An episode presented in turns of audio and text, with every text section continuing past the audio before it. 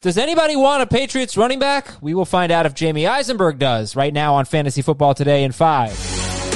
And we welcome you, everybody. Today is September 8th. This is FFT in 5, a podcast that gets you caught up fast on the fantasy news and advice you need to know. Follow and stream us on Spotify and anywhere else podcasts are found. I'm Adam Aizer with Jamey Eisenberg. Damien Harris is on IR with a hand injury. He can come back after three games. But, Jamey, do you want a Patriots running back on your fantasy roster? I definitely want James White in PPR, and it makes it a lot easier to have rostered Sony Michel if you already have, and now to target Sony Michel more so in non PPR than PPR leagues as a borderline number three, number four running back. But I'm not drafting Damien Harris, and I would drop Damien Harris for the following two running backs who are likely available. Darrel Williams would be the first one I'd look for, and James Robinson would be the second one.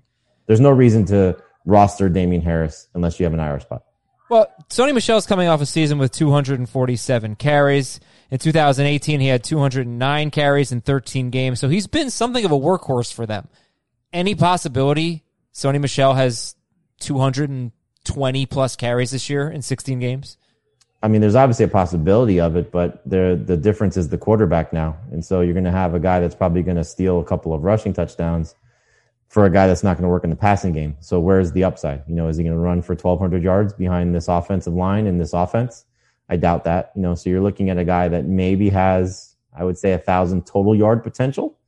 Um, I would probably ballpark it in somewhere in the 800 yard range because when Harris comes back, I hope they're going to give him some work. Rex Burkhead's going to get some work. Right. Um, and White will get carries. So I just would prefer to have Sony Michel as, you know, what he is, which is a bench running back that look, he may be a good flex option in week one against Miami. We'll see if this run defense is any better for the Dolphins. James Robinson, only rostered in 10% of CBS leagues. What did you make of the fact that he is number one on the Jaguars depth chart? And by the way, Ryquell Armstead on the COVID list. He's going to be out a while. Uh, so an opportunity here for Robinson facing the Colts in week one, who added DeForest Buckner. Should be a better run defense than they were last year. But uh, yeah, James Robinson, only 10% roster, Jamey. I had this conversation with someone earlier this week that sometimes we just get too excited about opportunity as opposed to situation. So he's got a good opportunity to be the lead running back of the Jaguars. What's that going to get you? Maybe a flex option at best. Right. So I wouldn't go crazy over James Robinson, but he's the one that you'd want to roster for the Jaguars, unless you're just looking at it from Chris Thompson's going to be the one probably getting the most high value touches, I guess, you know, just because of what he'll do in the passing game. So, so, so which one would you rather have, Thompson? I'd or, rather have Thompson or, in PPR. I've kind of been that way since the Fournette injury mm-hmm. or Fournette release, excuse me. Um, but Robinson is the one if you're just talking about the the three guys behind Thompson. Armstead is cuttable. I mean, you know, I, a lot of people ran to go get him. I understand that, but I would uh, I would I would look at it this way: Thompson one, Robinson two, space space space, Ozigbo, a lot of spaces, Armstead. and finally, let's take a look at the Los Angeles Chargers and the Los Angeles Rams. Justin Jackson looks like he's going to be ready for week one for the Chargers. And Darrell Henderson trending in the right direction for the Rams. Your thoughts? I'm going to guess Henderson doesn't play week one, so just stash him if you have a, a roster spot. Again, I'd look at Darrel Williams over him at this point. You can argue James Robinson just, you know, based on what the upside could be if he is the guy for Jacksonville because Henderson, this is another season where he's dealing with injuries, which is frustrating. Uh, for the Chargers, you know, I'm a just Josh Kelley guy. I've been saying it a long time.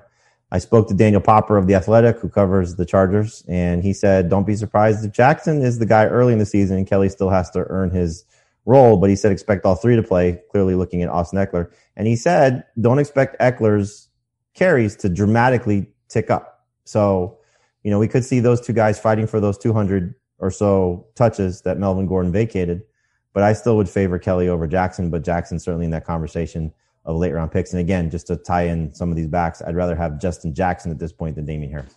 And that's such an interesting quote. Don't expect Austin Ekeler's carries to tick up. Not necessarily dramatically, dramatically. Yeah, but but what does that even mean? Because there's Austin Ekeler's carries without Melvin Gordon and Austin Ekeler's carries with Melvin Gordon. And you know what, Jamey, For the analysis on that, you're just going to have to listen to Fantasy Football Today, the full length version. That's more extensive fantasy football coverage. Fantasy Football Today on Spotify, Apple Podcasts, Stitcher, your smart speakers, anywhere else podcasts are found. As far as this podcast goes, we'll talk to you tomorrow morning. We thank you so much for listening. For Jamey Eisenberg, I'm Adam Aizer. Please leave us a five star review if you can, and we'll talk to you tomorrow.